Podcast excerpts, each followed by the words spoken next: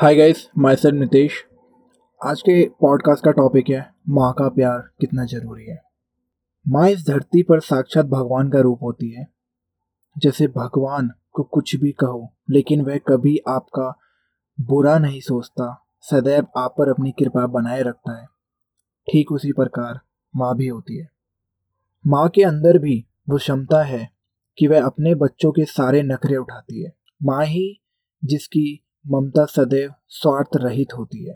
बच्चा कितना भी नालायक निकल जाए, वह कभी भी उससे कोई शिकायत नहीं रखती है। जिसके सर पर माँ का हाथ होता है, वह बहुत सौभाग्यशाली होता है।